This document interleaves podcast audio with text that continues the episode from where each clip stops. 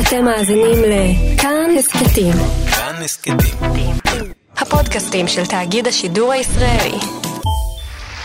I learned a great deal from a director named Ingmar Bergman. Often to be most eloquent is to be silent. בשנת 1973 זכה מרלון ברנדו באוסקר על תפקידו בסנדק, אבל הוא לא בא לקבל את הפרס. The winner is Marlon Brando in The Godfather. במקומו הוא שלח את סשין ליטל פדר, נוצה קטנה. נוצה קטנה הייתה שחקנית לא ידועה במיוחד ועמדה אז בראש הוועדה הלאומית לחיזוק דימויים של הילידים האמריקאים. כשליב אולמן ורוג'ר מור הכריזו על ברנדו כזוכה המאושר, עלתה אל הבמה אישה צעירה בשמלת אפאצ'י ושיער גולש על כתפיה. מור הגיש לה את הפסלון המוזהב, אך היא דחתה אותו בכף ידה הפתוחה. היא הציגה את עצמה ואמרה, אני מייצגת את מרלון ברנדו הערב, והוא ביקש ממני לומר לכם שבצער רב הוא אינו יכול לקבל את הפרס הנדיב הזה. והסיבה לכך היא יחס תעשיית הקולנוע לאינדיאנים האמריקאים.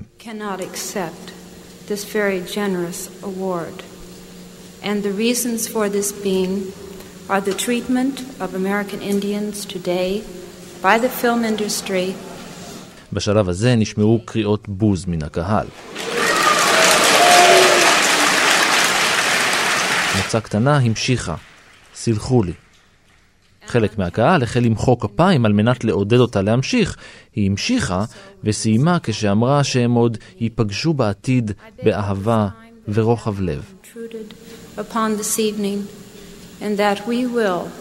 in the future, our hearts and our understandings will meet with love and generosity. Thank you on behalf of Marlon Brando. באותן השנים לא היה לילידי היבשת שום ייצוג בתעשיית הקולנוע. הם שימשו בעיקר כניצבים. אפילו תפקידים של אינדיאנים גולמו בידי שחקנים לבנים. ומעבר להתעלמות הקולנועית מהם, הם זכו ליחס מזלזל מהכלל, מה שבעיני ברנדו הכתים את התעשייה כולה. אז הוא דחה את הפרס. למחרת פרסם הניו יורק טיימס את נוסח הצהרתו המלא של ברנדו. קיתונות של ביקורות נשפכו על ברנדו ונוצה קטנה, אך ברנדו עשה היסטוריה ואפשר לוועדה החברתית הזדמנות של פעם בחיים לעלות למודעות של 85 מיליון צופים.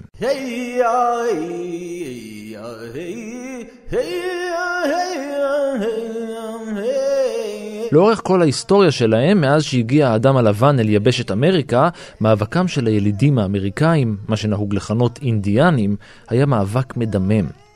עשרות ארוכות של שנים כואבות, מלחמות בלתי פוסקות, אלימות קשה ביותר, חוסר הבנה, תפיסות מוטעות ורדיפה. למרות שקיבלו מעמד של אזרחים בשנת 1924, האפליה ממשיכה גם היום, במשך מאות שנים. לילידים האינדיאנים לא נותר אלא להילחם על זכויותיהם. אחד הלוחמים האדירים ביותר של השבטים האינדיאנים בצפון אמריקה זכה לא רק להערכה של אנשי השבטים שלו, אלא גם לכבוד מצד האויב, הממשל הפדרלי האמריקאי.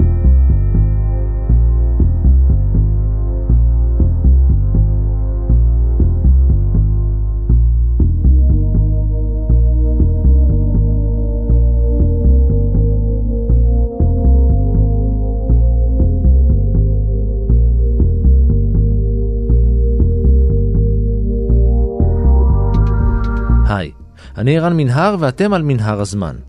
מדי פרק אנחנו מספרים לכם על מקרה שקרה בעבר מזווית שכנראה עוד לא הכרתם. הפעם אנחנו יוצאים לביקור בדקוטה הצפונית והדרומית כדי לפגוש את הלוחם שנולד בצבע אחר מכולם והפך לסוס פרא.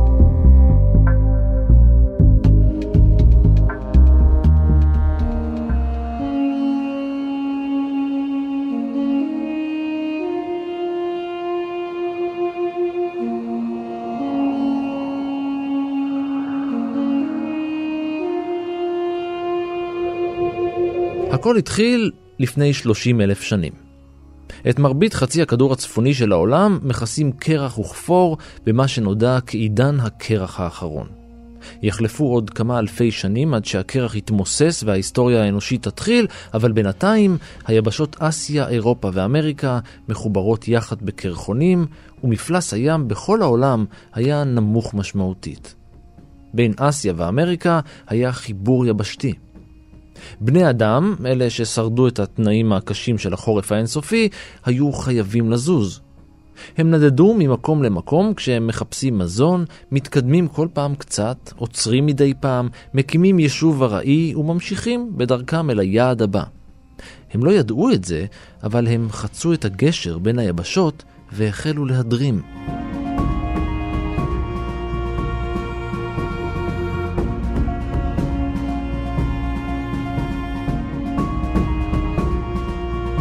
המתיישבים הראשונים הגיעו לאמריקה מאסיה. ככל שהלכו ונדדו דרומה יותר, הם גילו עולם חדש, בתולי, עשיר בהזדמנויות. מבדיקות גנטיות שנערכו בקרב הילידים עולה כי לפחות שלושה גלי הגירה הגיעו לאמריקה מאסיה.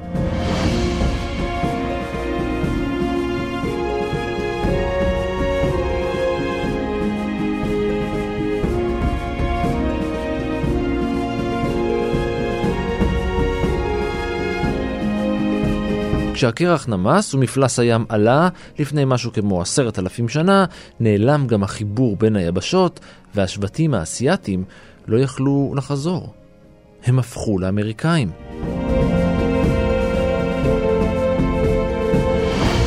מדובר על אנשים שמנודדים, ומדובר על uh, דברים מתכלים, אז uh, קשה נורא לדעת מה בעצם היה. זוהי עורכת הדין מיכל סגל ארנולד, דוקטור למדעי המדינה מאוניברסיטת פנסילבניה. והדוקטורט שלי היה על התנועה האינדיאנית המיליטנטית, ואני ישבתי אה, בשמורות אינדיאניות רוב הזמן, בשמורה של דקוטה סו. שקוראים לה פררי איילנד, זה בדרום מזרח מינסוטה. ואני חייתי אצל מנהיג רוחני אינדיאני משבט הדקוטה, קראו לו קריס לית', סוס רעם אמיץ, ואיתו אני הסתובבתי בכל רחבי ה Indian Country.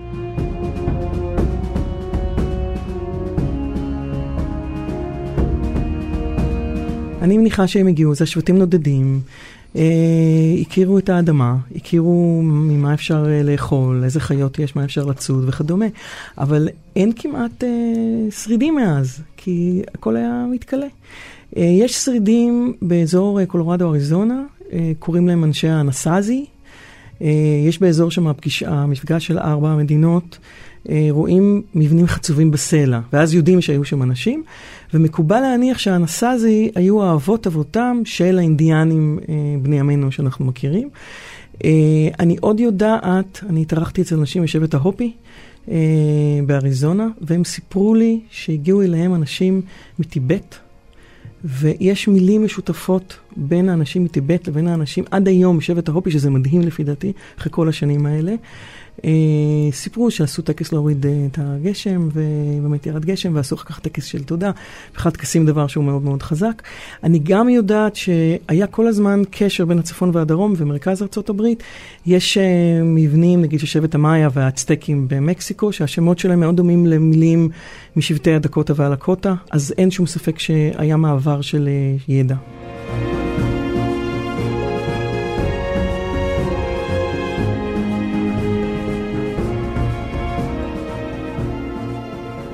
אלפי שנים חלפו, והמהגרים מאסיה הפכו לתושבי המקום הבלעדיים. עבור המהגרים החדשים שיגיעו מאירופה החל במאה ה-15, הם היו ילידים לכל דבר. אבל עוד נגיע אל האירופים עוד מעט.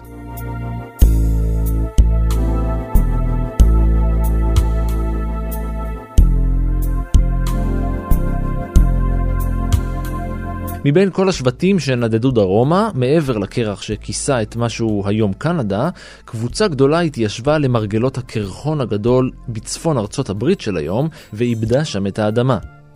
הם נקראו אומת הסו הגדולה. שלושה שבטים שקיימים גם היום, שהיוו את האומה המקורית שיישבה את אמריקה. והכל היה אחלה במשך אלפי שנים.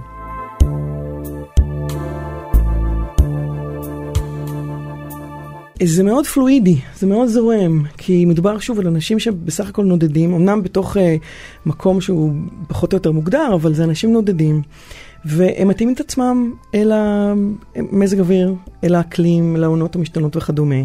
אז נגיד אם יש יותר uh, גשם באזור אחד, אז אנשים יעברו לשם. אם יש יותר uh, מזון מסוג אחר במקום אחר, אז יעברו לשם. אני, אני ישבתי שם שנה שלמה, וכמה אני יודעת? אני יודעת מה שהסכימו להגיד לי, מה שפתחו בפניי, פתחו בפניי המון טקסים, ולקחו אותי והכל, אבל אנחנו צריכים מאוד להיזהר, כי תרבות מטבעה היא מאוד ג'וסי, היא מלאת פרטים, וכמו שאדם מבחוץ לא יודע מה זה יהדות, אז ככה אני לא יודע אף פעם מה זה באמת להיות אינדיאני, ואני יודעת יותר מרוב האנשים. אחד השבטים באומת הסו הוא שבט לקוטה, שידוע גם כשבט טיטון סו. הם חיים בדקוטה והם מחולקים לשבע חברות שונות. סיצ'קה, שמשמעותה ירחיים שרופות, איטה זיפצ'ו, שפירושה ללא קשתות, הונג פאפה, קצה הכפר, מיני קונג'ו, לשתול ליד מים, סיאספה, שזה כף רגל שחורה, אוהנופה, שני קומקומים, ואוגללה, שפירושה הם מפזרים את שלהם. כולם שייכים לעומת הסו באמת, והסו גם נמצאים יותר צפונה ויותר מערבה, וזה שטח שהוא יותר גדול. אה, כן רואים את עצמם כחלק מאומת הסו, אה, וכן רואים את עצמם כחלק מהשבטים היותר קטנים, וגם חשוב לדעת שהמילה סו בעצמה היא לא מילה שלהם, אלא זו מילה שבאה מבחוץ, הייתה מילת גנאי כנראה שהצרפתים נתנו להם. אז גם, זה לא, זה לא בדיוק ברור. ובכלל, אתה יודע, אתה בא, מזמינים אותך לבוא לחיות אצל האינדיאנים, לא כל כך שואלים אותך מאיפה ומה אתה. אם אתה נכנס להיות חלק מהמשפחה, אתה חלק מהמשפחה. כשיש היכרות מאוד uh, עמוקה, אינטימית, אז ישאלו אותך מאיפה אתה, מאיפה הגעת. אבל זה אפילו נחשב לא מנומס לשאול שאלות מאיפה באת. פתחו בפניך את הטיפי, אתה בפנים, אתה אחד משלנו. אני חייתי שם שוב כמעט שנה, חשבו שאני אינדיאנית, למרות שאתה יכול להעיד, אני לבנה לגמרי, אמרו, חשבו שאני אינדיאנית. כי יכול להיות שההתנהגות שלי השתנתה או משהו כזה, ואני נהיית חלק. אז זה משהו שהוא מאוד שונה מאשר, אה, אתה יודע, חברה לבנה קפיטליסטית, משהו מאוד שונה, הכל יותר פלואידי, בעלות על חפצים היא מאוד אחרת, היא גם מאוד פלואידית, אפילו זה מגיע להגדרות של אה, מגדר, של העדפה מינית, אה, יש אנשים שאוהבים גם גברים וגם נשים, זה בסדר, יש אישה שיותר אישה, יותר גברית, זה גם בסדר. זה דברים שמאוד זרים לנו לחברה הלבנה הקפיטליסטית, חשיבה מאוד מאוד אחרת. שבט אוגללה הוא שבט רשמי ומוכר על ידי השלטונות האמריקאים, אבל עד שזה קרה, היו צריכים להיהרג הרבה מאוד אנשים.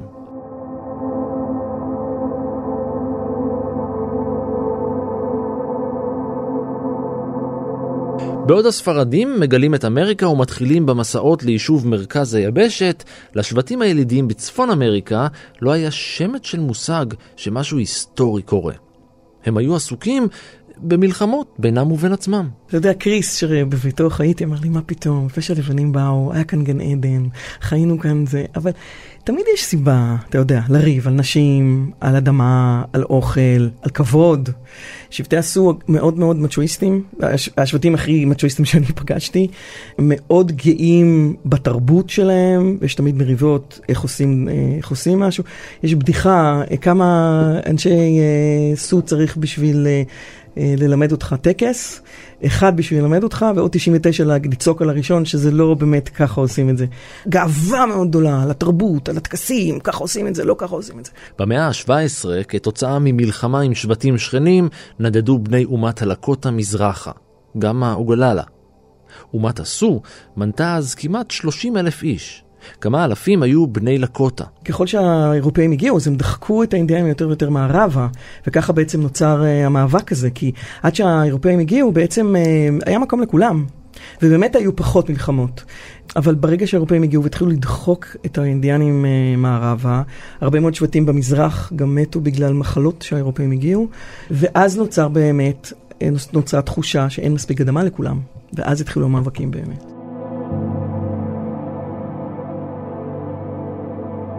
בשנת 1730 הם ראו בפעם הראשונה בעיניים חיה אדירה, קסומה ופלאית, שבני השבט שיין החזיקו. הבהמה הגדולה נראתה כמו כלב ענק וחזק, וזה בדיוק השם שהם נתנו לה, כלב חזק. אנחנו מכירים את החיה הזאת כסוס. מי שבעיטו את הסוסים, בני הלקוטה התחילו לצוד בפלו כשהם רכובים על סוסים. הם הפכו למומחים בסוסים.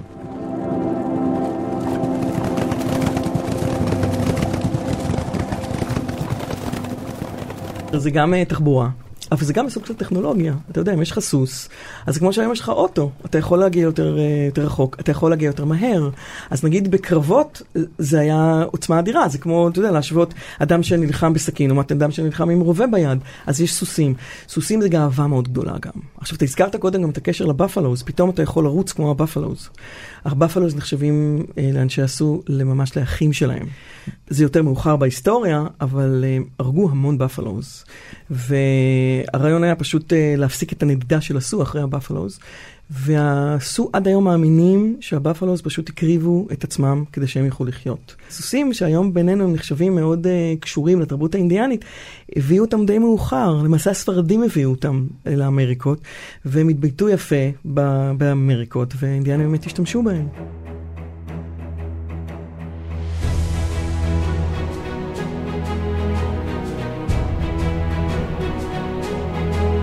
בתחילת המאה ה-19 עברו בשטח הטריטוריאלי של הלקוטה יותר ויותר אירופים שקנו מחברי השבט פרוות.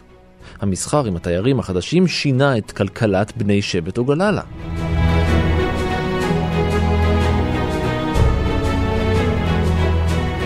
למרות שארצות הברית הוקמה בשנת 1776, מרבית שטחה של הפדרציה לא היה ממופה.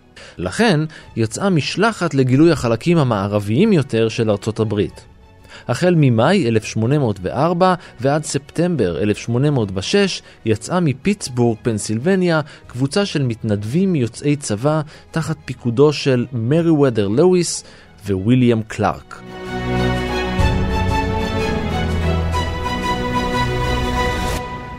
בתחילת המאה ה-19 אה, היה את הלואיזיאנה פרצ'ס.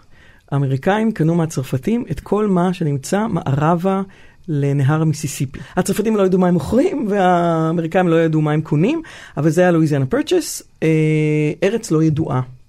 ונעשו כל מיני מאמצים אה, למפות, להכיר, לראות בעצם מה הם, מה הם קנו. אז לואיס, לואיס וקלארק היה אה, אחד המאמצים האלה להבין בעצם מה יש שם. הם רצו למצוא את המעבר הצפון-מערבי אל הים, הם ידעו שיש שם ים, וזו בעצם הייתה המשלחת.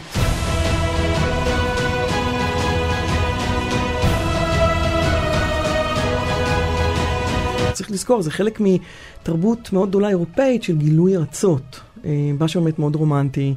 אה, מסביב לעולם ב-80 יום, הם יצאו לחפש, יצאו לראות. מה שמאוד מעניין זה שהם נעזרו באמת באנשים אינדיאנים של לגלות את הארץ. כי צריך לזכור, זו באמת ארץ עוינת, הם באו כאלה ויקטוריאנים כאלה, הם לא בדיוק, אתה יודע, אנשי קומנדו עשויים ללא חת, הם היו צריכים עזרה בדרך באמת. במהלך ימי המשלחת נחשפו האמריקאים בפעם הראשונה לשבטים הילידים של אומת הסו. אולם המפגש הראשון בין בני שבט לקוטה והאמריקאים הסתיים ללא הסכמה. בני השבט סירבו לאפשר לאנשי המשלחת להתקדם בשטח שלהם, והאמריקאים עשו את הדבר שהם יודעים לעשות הכי טוב, להתכונן למלחמה. רק שהקרב מעולם לא קרה. פשוט... אני יודעת שבסופו של דבר הם פשוט עזרו להם. האינדיאנים הושיטו להם יד, כמו שכנראה, אני לא יודע, אתה יודע מה, יכול להיות שהם עדיין לא הבינו את המשמעות הטראגית שכרוכה בשהייה עוברת והולכת של אירופאים בשטחים שלהם.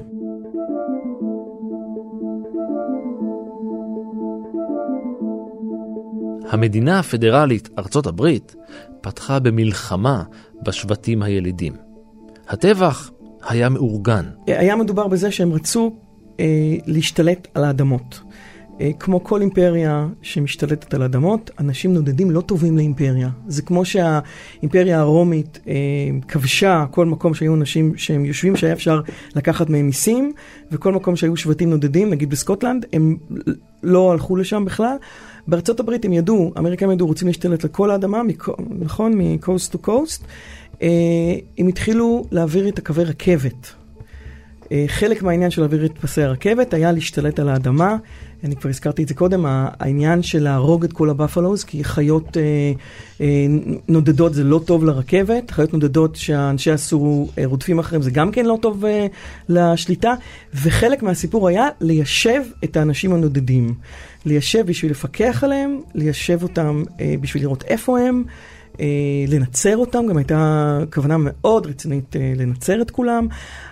היה שלב שבו הממשל האמריקאי פשוט חילק את הכמרים וחילקו ביניהם את השטחים האינדיאנים, ובכל שמורה היה משרד של ה-BIA, שזה Bureau of Indian Affairs, וכנסייה. ויש לך, והנה יש לך את המבנה הפוקודיאני של אה, מה שמשגיח על כולם, ואנחנו יודעים איפה כל אחד נמצא ומה הוא עושה, וגם אנחנו יודעים מה הם אוכלים. כי מה שקרה, ישבו אותם בשמורות. אה, ואמרו, אתם, לא צריכים לדאוג, אנחנו ניתן לכם אוכל. אבל איזה אוכל אנחנו ניתן לכם? אנחנו ניתן לכם קמח לבן וגבינה לבנה. עכשיו, היום אנחנו רואים בהרבה מאוד שמורות הרבה אינדיאנים שסובלים מבעיות אה, משקל מאוד קשות ובעיות של מחלות מאוד קשות. מדברים בצורה מאוד מובהקת על הטראומה הזאת של לעבור מאנשים שחיים על האדמה, ממש אדוני הארץ, להיות הם, אה, ממש כלואים בתוך מקום מאוד מאוד קטן. ואוכלים אוכל שהוא לא בריא, וכל הזמן מסתכלים עליהם, והם נהיים פשוט אנשים משועבדים.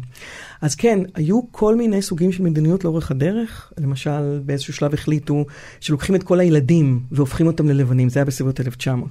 היה איזשהו שלב, דוז אקט, זה היה בסוף המאה ה-19, שרצו לפרק את כל השמורות ולתת את, השמו, את האדמות לאנשים. עכשיו, זה נשמע רעיון קפיטליסטי נהדר, מה יותר טוב מאשר שלכל אחד יהיה לו את החתיכת אדמה שלו. אבל מבחינת התרבות האינדיאנית זה היה פשוט שבר ענק. הרס טוטאלי של התרבות, משום שהתרבות שלהם הייתה קשורה באדמה. אז לא מספיק שלקחו את האדמה שלהם וקיבצו אותם והכריחו אותם לחיות במקום מסוים, ולא בדרך ה, אה, שלהם, לא באוהלים שמזיזים אותם, אלא בתוך בתים. הפכו לאנשים משועבדים. זו טראומה מטורפת שמתבטאת גם בבריאות. אז אנשים אומרים, מה, אבל זה קרה לפני המון שנים, מה, למה הם לא מתגברים? קשה מאוד לקום מדבר כזה, מאוד מאוד קשה. והאינדיאנים לא נותרו אדישים והחזירו מלחמה קשה משלהם. בשנת 1843 למשל, בני הלקוטה התקיפו יישוב אמריקאי בנברסקה, הרגו רבים מתושביו והציתו יותר מחצי מהבתים בו. שנה קודם לכן נולד בן לשמן של שבט אוגללה סו בבלק הילס בדקוטה הדרומית. לשמן קראו סוס משוגע, קרייזי הורס, והבן שלו קיבל את השם בין העצים, שמשמעותו שהוא היה חלק מעולם הטבע. המספר 4 הוא מאוד מאוד חזק בתרבויות האינדיאניות, כמו ארבעת כיווני השמיים, ארבע עונות וכדומה, הרבה טקסים עם ארבעה ימים וכדומה. אז uh, מאמינים שיש גם ארבעה שלבים בחיים. אז הרבה פעמים אדם מקבל שם כשהוא נולד, אחר כך שהוא נהיה uh, מתבגר, אחר כך שהוא נהיה uh, בוגר, ואחר כך שהוא מזדקן. אדם יכול לעשות vision quest, ולהגיד, התגלה לי, יש לי עוד שם. אז זה לא, זאת אומרת, יכול להיות שגם בן אדם יעשה משהו מאוד מאוד חשוב והירואי, ו... ו...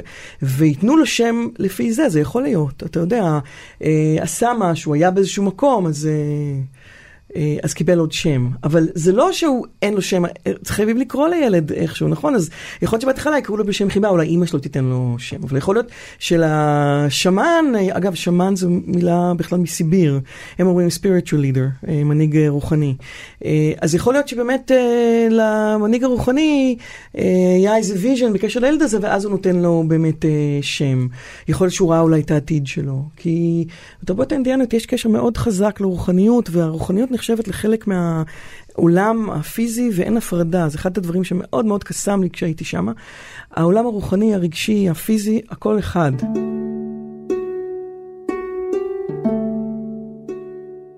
בנו של השמן היה מוזר. צבע העור שלו היה בהיר יותר מזה של שאר בני השבט, וגם השיער שלו היה שונה, בהיר ומטולטל. העולל קיבל שם עוד כשהיה ילד. אמא שלו החלה לכנות אותו שיער מטולטל, וגם ילד עם שיער בהיר.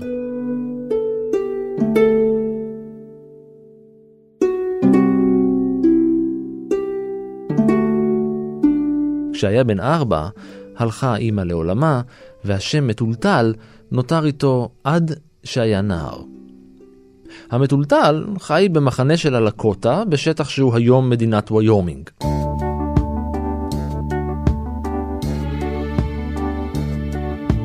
Turpentine and dandelion wine, I've turned the corner and I'm doing fine.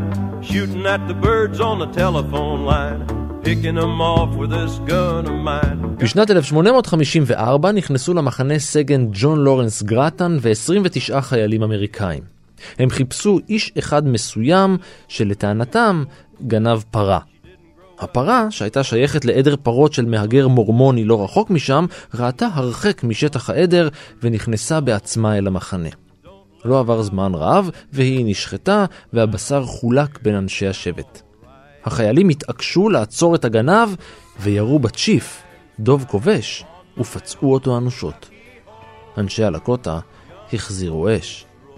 לא רק שצ'יף דוב כובש נהרג באותו היום, כל 30 החיילים האמריקאים נטבחו במה שנודע כמלחמת הפרה המורמונית, או טבח גרטן.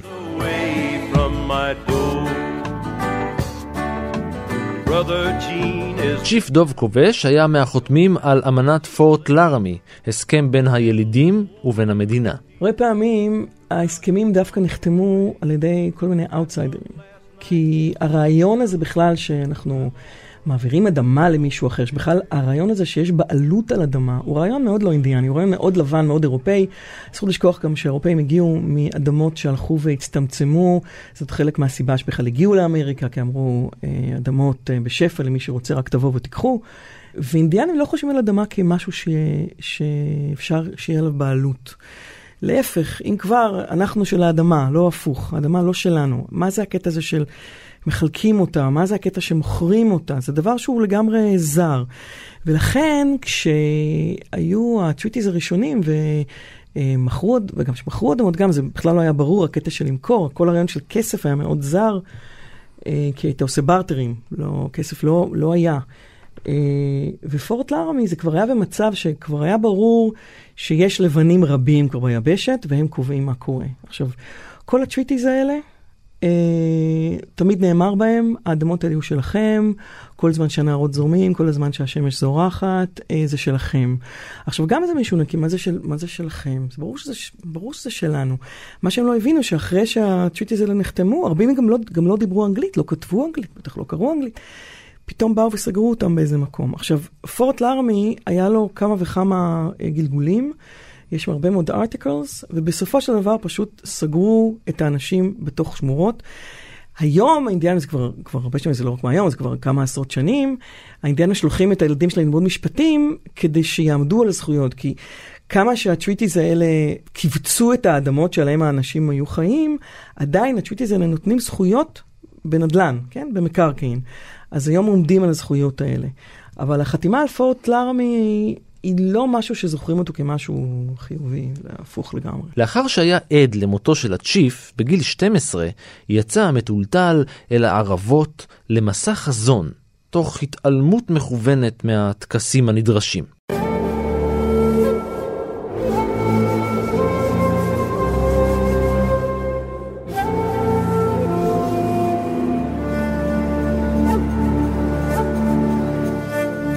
יש vision quest, אני ליוויתי את קריס בכמה טקסים כאלה, אה, יש מקומות שנחשבים מקודשים, פאהא סאפה, הבלק הילס למשל, נחשב כזה מקום, אה, יש עוד מקומות, בר ביוט נחשב מקום כזה מקודש, יש כמה וכמה מקומות מקודשים.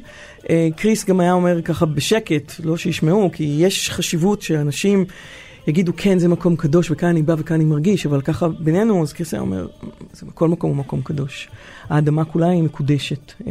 מה שהתייחס אליה כאל, כאל דמות שצריך לכבד אותה וכדומה. עכשיו, vision quest, אה, באופן פורמלי, כן, עד כמה שהתרבות האינדיאנית היא פורמלית, מדובר בארבעה ימים. אה, בדרך כלל, נגיד הטקס, הטקסים שאני ראיתי, אנשים באים למקום שבו הם יודעים שהולך להיות vision quest.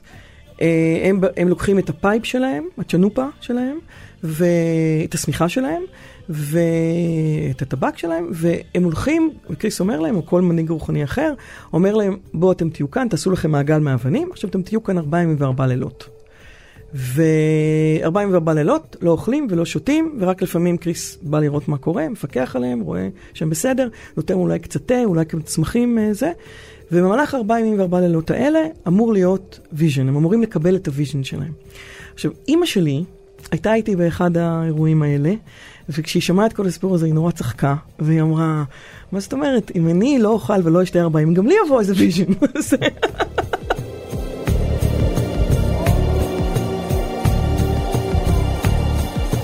כל אחד מקבל את המסר שלו בדרך שטובה לו. אז מישהו יראה איזושהי דמות באה, מישהו יראה איזו חיה שעושה משהו, מישהו ישמע שמישהו פשוט מדבר אליו. זה ה vision quest. הוא צם במשך יומיים, אז חווה חזון. ובחזונו פגש פרש רכוב על סוסו כשהם יוצאים מתוך אגם. נראה שהסוס רקד לאורך החזון. הפרש לבש בגדים פשוטים, ללא צבע פנים וללא עיטורים מיוחדים, בשערו הייתה תחובה נוצה אחת בודדה, ומאחורי אוזנו הייתה אבן קטנה וחומה. בעוד קליעים וחיצים שעטו מכל כיוון כשהתקרבו הפרש והסוס, הם לא נפגעו. סופת רעמים וברקים החלה להשתולל, וחבריו של הפרש ניסו לעצור אותו. הוא התנער מהם והמשיך, ואז פגע בו ברק. הוא הותיר סימן על אחת מלחייו, ועל גופו הופיעו נקודות לבנות. כל עוד תקפיד להתלבש בצניעות, אמר לו הלוחם בחזון, לא תיפגע. לעולם אל תיקח לעצמך דבר. נץ אדום זנב צרח במרחק. זה היה סוף החזון. אביו של המטולטל הבהיר לו את המשמעות. הלוחם הזה הוא אתה. הנער המטולטל החל לעקוב אחרי ההוראות שבחזון, והוא עשה זאת כל ימי חייו. לאחר קרב בו השתתף כנער מתבגר, נתנו לו הלוחמים לצידו את השם של אבא שלו, קרייזי הורס. השמן החליף את שמו לוורם, תולעת.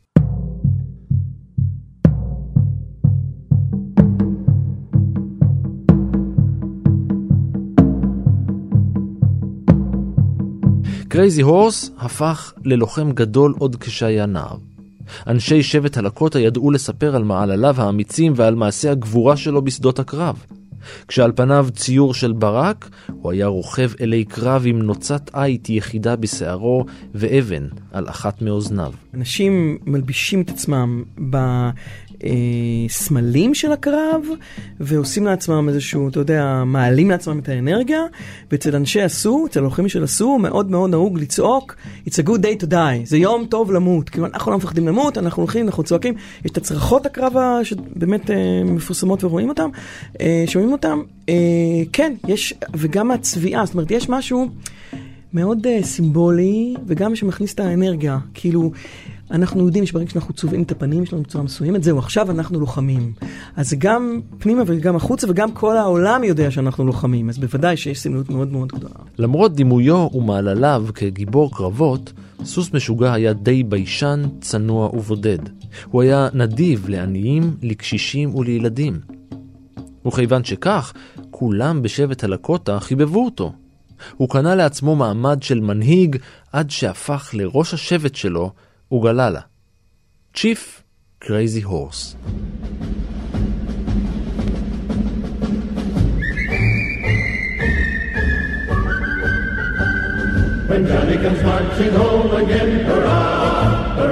בשנת 1864 פרשי קולורדו של הצבא האמריקאי טבחו בשבטי השיין והארפהו, שבטי האוגללה ומיניקונג'ו הצטרפו אליהם ליד אחת נגד צבא ארצות הברית. להיסטוריה יש נטייה לצרף כמה מקרים לאירוע מתגלגל אחד, וזה בדיוק מה שקרה שנתיים לאחר מכן, אז התגלו מרבצי זהב במדינת מונטנה. על מנת להגן על השטח בו דלו את הזהב, הגנרל ויליאם שרמן הגה תוכנית להקמת שישה מבצרים. הבעיה הייתה שהם הוקמו בשטח של אומת הסו. ב-21 בדצמבר 1866, קרייזי הורס ושישה לוחמים נוספים מלקוטה ושיין הובילו 80 חיילים אמריקאים לרדוף אחריהם. הם היו רק פיתיון שהוביל למארב מתוכנן. סוס משוגע פיתה את החיילים לעקוב אחריו במעלה גבעה, הפרשים עקבו אחריהם לאורך הרכס, ואז ירדו מצידה השני של הגבעה. ושם, בצד השני, חיכו אלף לוחמים שהקיפו את שמונים החיילים הרכובים. כולם חוסלו.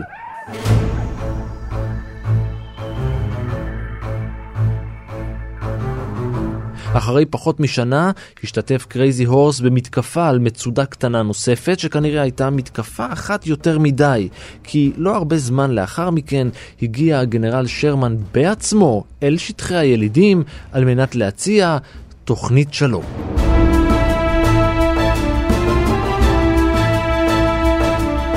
וכך, תוך שנה, הוסרו הכוחות המוצבים במבצרים השנויים במחלוקת, ואמנה חדשה נחתמה, כזו שהעניקה לשבטים הילידים בעלות על אדמות בוויומינג ועל הגבעות השחורות שממזרח למיזורי. לבנים שייכנסו לאזור יסתכנו במעצר. יודעים מי לא חתם על ההסכם? נכון, קרייזי הורס העדיף להמשיך ולהילחם. ולא רק באמריקאים.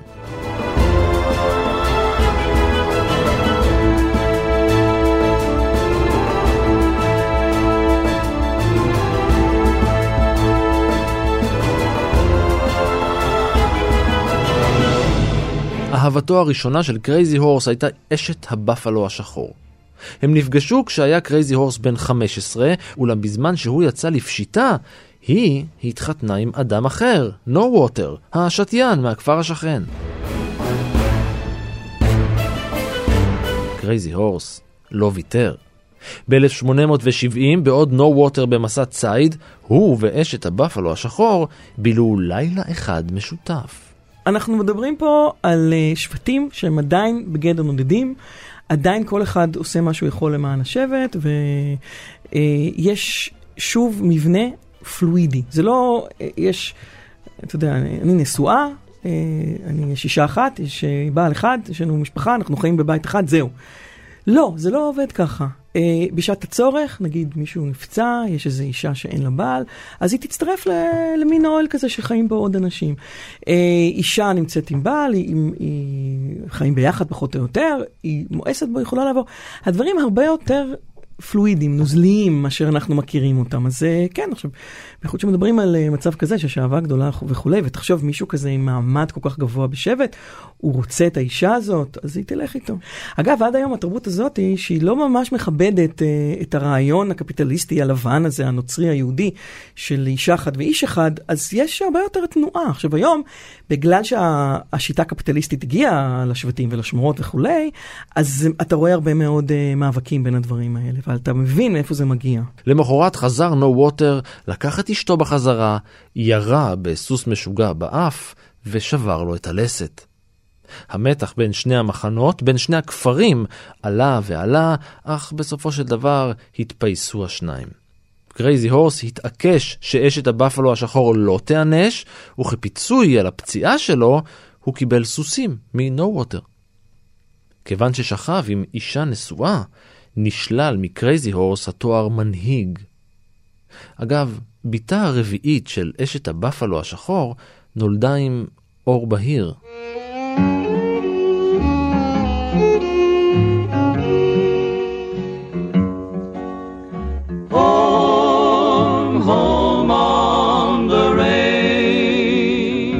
בעוד ארצות הברית הלכה וביססה את אחיזתה ביבשת, ומסילות הרכבת נמתחו עוד ועוד לכיוון מערב, הלך וגבר המתח בין הילידים וכוחות הצבא האמריקאי. זה בדיוק התקופה אחרי מלחמת האזרחים, וצריך לשים לזה לב מאוד, כי יש פה תהליך אה, שקורה. בזמן מלחמת האזרחים, אה, כל הגנרלים היו עסוקים במלחמת האזרחים, ופחות שמו לב לאינדיאנים. וברגע שמלחמת האזרחים נגמרה, היו לך הרבה מאוד קצינים וחיילים, תאבי קרב, הם לא ידעו לעשות משהו אחר, זה מה שהם ידעו לעשות. אז הם הופנו כלפי האינדיאנים, וזה לא סתם שמלחמות עשו מה שנקרא, אה, קרו אחרי אה, תום מלחמת האזרחים. בשנת 1873 חדרו הגנרל ג'ורג' אמסטרונג קסטר וחייליו לשטח הגבעות השחורות של הסו בחיפוש אחרי זהב. הם הפרו את ההסכם והכניסו לשטח לא רק כוחות מזוינים, אלא גם כמות אדירה של אזרחים מחפשי זהב. וזה היה בלתי נסבל. כמות האזרחים עברה את כמות הילידים.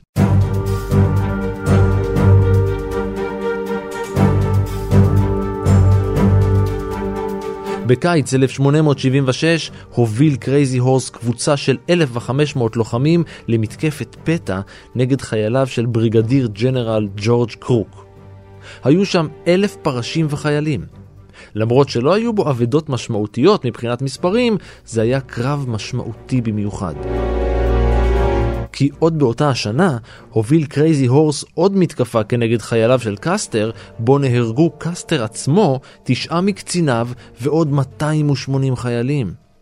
הילידים איבדו בו 32 לוחמים. 1876 זה בדיוק 100 שנה להקמת ארצות הברית, והעובדה שהגנרלים קסטר אה, ואחרים שם נהרגו בקרב מול האינדיאנים, זה היה טראומה לאמריקאים, וזה מאוד מאוד, אה, השתמשו ב, במה שקרה כדי להכיש את המלחמות נגד האינדיאנים. הייתה תחושה שחייבים לחסל את הבעיה, הכל כמובן במרכאות, את הבעיה האינדיאנית, כי זה לא ייתכן שהפראים האלה הורגים בגנרלים שלנו. ב-1876 גנרל קסטר נהרג בקרב, וב-1890 חזרו, זה היה פיפט קאברי, הגדוד החמישי, אה, חזרו בחזרה ועשו ממש טבח עם בוונדד ני, הוציאו איזושהי אה, אה, הוראה שהם צריכים לחזור לתוך השמורה, איחרו ב... לא יודעת, בכמה דקות או ברבע שעה, ונעשה שם ממש אה, רצח עם, בסביבות 250 אה, איש אה, נרצחו שם, יש שם קבר הכי מאוד גדול. אה, וזה היה נקמה לרצח של קסטר. השנה שלאחר מכן הייתה שנה קריטית. ב-1877 נערך ריקוד השמש האחרון של שבט הלקוטה.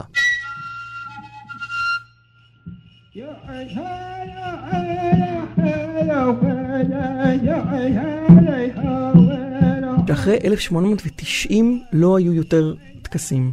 הממשל האמריקאי אסר על האינדיאנים לקיים את הטקסים שלהם, ותשים לב, זה במדינה שחורטת על דגלה את חופש הדת וחופש הטקס, ולאינדיאנים אסור. ולמה? כי זה דברים תרבותיים שמרכזים סביבם את האנשים. יש בתרבויות האינדיאניות אה, את עונת הטקסים, זה עונת הקיץ, זה פחות או יותר ביולי ובאוגוסט. אה, אדם שרוצה לבלות את כל הקיץ בטקסים יכול, הכל משולב אחד בשני. אז יש לך טקס ולידו יש מטבח, ואנשים באים ופוגשים אחד את השני, אה, ומתאהבים, ונוצרות משפחות, ושומעים מה קרה. עכשיו, הסנדאנס הוא טקס מאוד משמעותי, הוא טקס הטקס של הקיץ. זה תפילה באמת לשמש. מקימים עץ, אה, מורידים עץ, שמים אותו במרכז המעגל. אה, יש מעגל סביבו, ורוקדים מסביבו במשך 44 לילות. ביום האחרון הם תופסים גבבים את האור של החזה. משני צדדים, ונקשרים אל העץ, ובן אדם רוקד עד שהוא קורע מעצמו ממש את האור שלו, אה, וזה כאילו רגע השיא של, של התפילה שלו. אז זה הסנדנס. הסנדנס מיועד לאנשים אה, שרוצים להגיד תודה, שרוצים להתפלל בשביל אה, העתיד שלהם, למשפחות שלהם וכדומה. גם מקובל לעשות את זה בסדרה של ארבע שנים. ריקוד השמש של 1877 נערך לכבודו של קרייזי הורס, שאומנם היה אורח הכבוד בטקס, אך לא לקח חלק בריקודים. אולי זו הייתה הסיבה שהריקוד לא הצליח.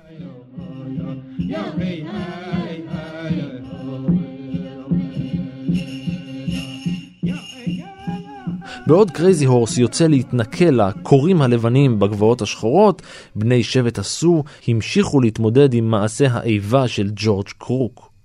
החורף שהגיע הגביל את תנועת הילידים, ועכשיו נאלצו בני השבטים להיאבק גם בהישרדות מול איתני הטבע, ולא רק מול האדם הלבן. כיוון שהמאבק היה ברור, הקולונל האמריקאי נלסון מיילס הציע הצעה לקרייזי הורס. הפסקת פעולות הטרור האינדיאני תמורת סיוע הומניטרי הוגן. קרייזי הורס שלח שליחים לדון בעסקה. אבל אנשיו של מיילס ירו בהם וכמה נהרגו. סוס משוגע נמלט על חייו. מיילס המשיך ותקף שוב ושוב את המחנה של קרייזי הורס, אבל החורף מנע ממנו להשיב בפעולות התקפיות משלו, ולכן, בצר לו, פנה קרייזי הורס למשא ומתן עם סגן פילו קלארק, שהציע לסו המורעבים סיוע בתמורה לכניעה. קרייזי הורס הסכים.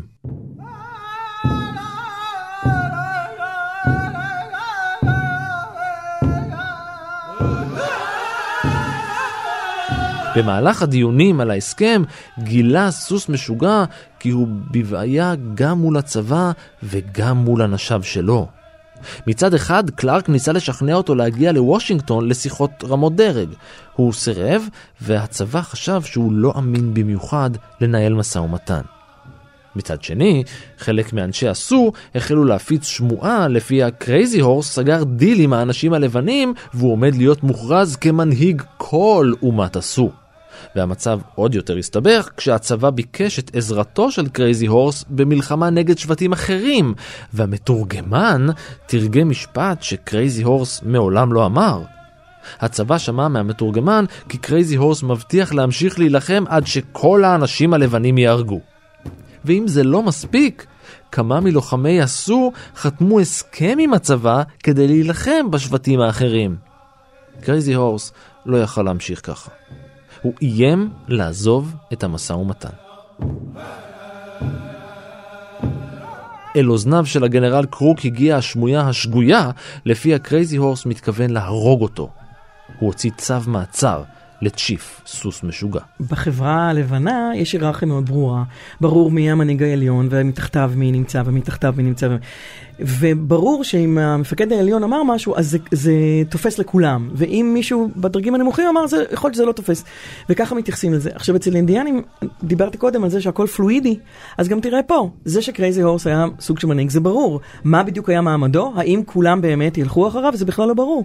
נוסף על זה, אצל אינדיאנים אין uh, בחירות, לא, לא עושים הצבעה מעד מנגד, הם מאמינים בקונסנזוס. למה? כי בחירות מפרק.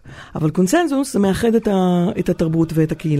אז אין דבר כזה, בואו נצביע 30 בעד זה, 40 בעד זה, ושניים אה, לא יודעים מה הם רוצים. לא, מגיעים לקונצנזוס. ואז הוא הולך לדבר עם ההוא והוא הולך לדבר עם ההוא, ונראה, ואומרים, טוב, אלה עשרה אלה מצביעים, בואו נלך לדבר, ונוצר קונצנזוס בסופו של דבר, שבאמת הוא תהליך הרבה יותר נכון למען אה, בניית קהילה. אבל כשאתה נמצא מול אה, מבנה כל כך היררכי, כל כך חזק, כל כך דורסני, זה פשוט לא עובד. לאחר שנמלט ונפגש עם גורמים צבאיים במחנה צבאי סמוך, הסכים קרייזי הורס לחזור. אולם כששב למחנה, הוא נעצר. בחסות הערב שירד, הוא נלקח למטה האוגדה, שם הובל לבית המעצר. אבל לוחם כמו קרייזי הורס לא מוותר בקלות, והוא נאבק בשומרים וניסה לברוח.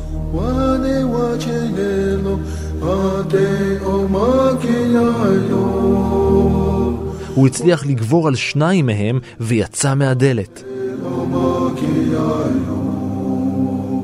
ממש מחוץ לדלת חיכה לו להב של כידון של אחד מאנשי המשמר. הוא נדקר, נפצע קשה והובהל לניתוח במחנה.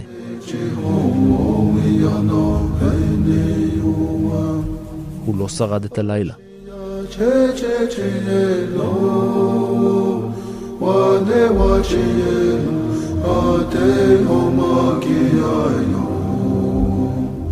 למחרת בבוקר גופתו של קרייזי הורס הועברה לבני שבטו, שלקחו אותה והעבירו את שרידיו למקום לא ידוע. ישנם לפחות ארבעה מיקומים שונים לקברו.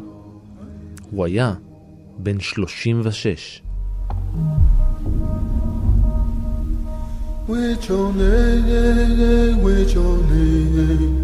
כשאתה חושב קרייזי הורס, אתה חושב על האינדיאני הכי אה, חזק, הכי רוחני, הכי קשור לטבע. זה מין הסטריאוטיפ של האינדיאני, זה קרייזי הורס.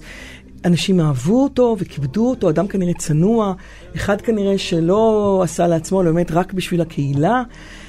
כמו צ'ה גווארה כזה. זה, זה הסוג של הכוח של הדמות עד היום. קרייזי הורס מסמל את הלוחם הכי עז נפש, שהגיע להכי הרבה, אה, עשה הכי הרבה למען הקהילה שלו, הגיע להכי הרבה הישגים, הרג הכי הרבה אנשים וכולי וכולי. זו דמות שהיא עם השנים גדולה מהמציאות.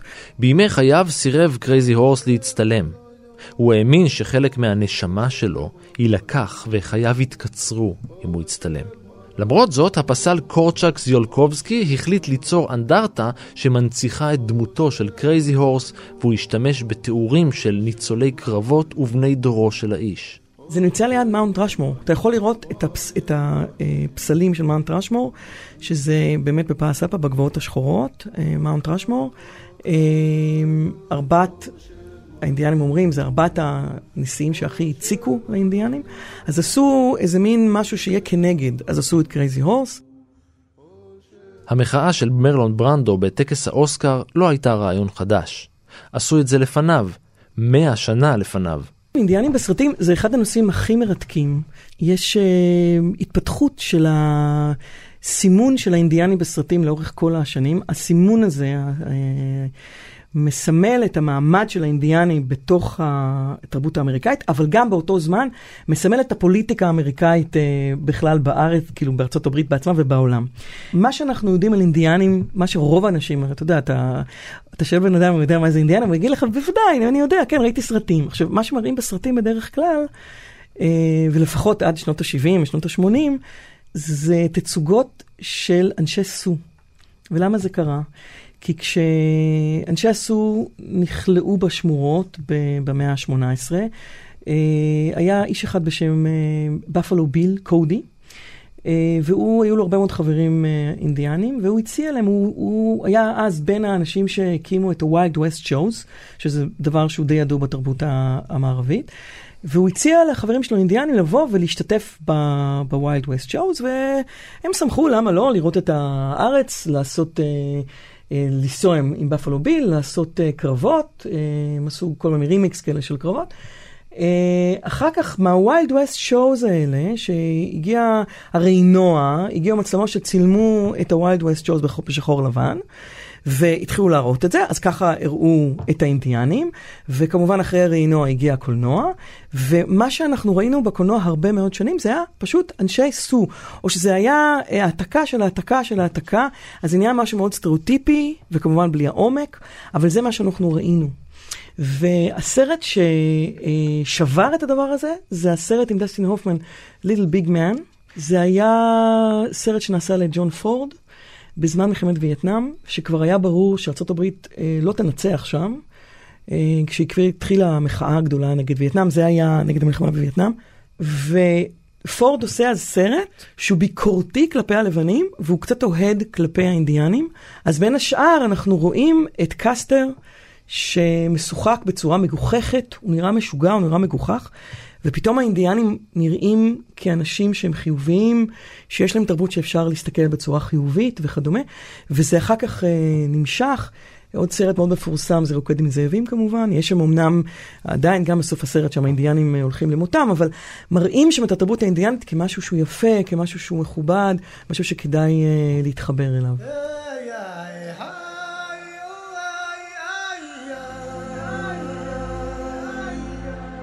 ועד כאן מנהר הזמן להפעם.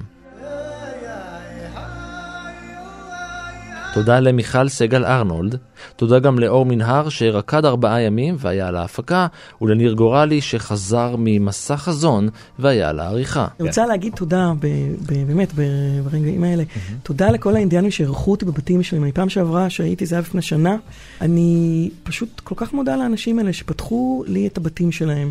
עוד סיפורים אחרים מההיסטוריה ופרקים נוספים של מנהר הזמן מצפים לכם כל העת באתר שלנו, באפליקציה כאן, בכל יישומון הסכתים שאתם מעדיפים, וגם בספוטיפיי. אתם מוזמנים להמשיך ולעקוב אחריי ברשתות החברתיות, בפייסבוק ובטוויטר, להגיב, להציע רעיונות, ובעיקר להתחבר. חפשו מנהר הזמן ברשת. אני רן מנהר, נשוב וניפגש בפרק הבא.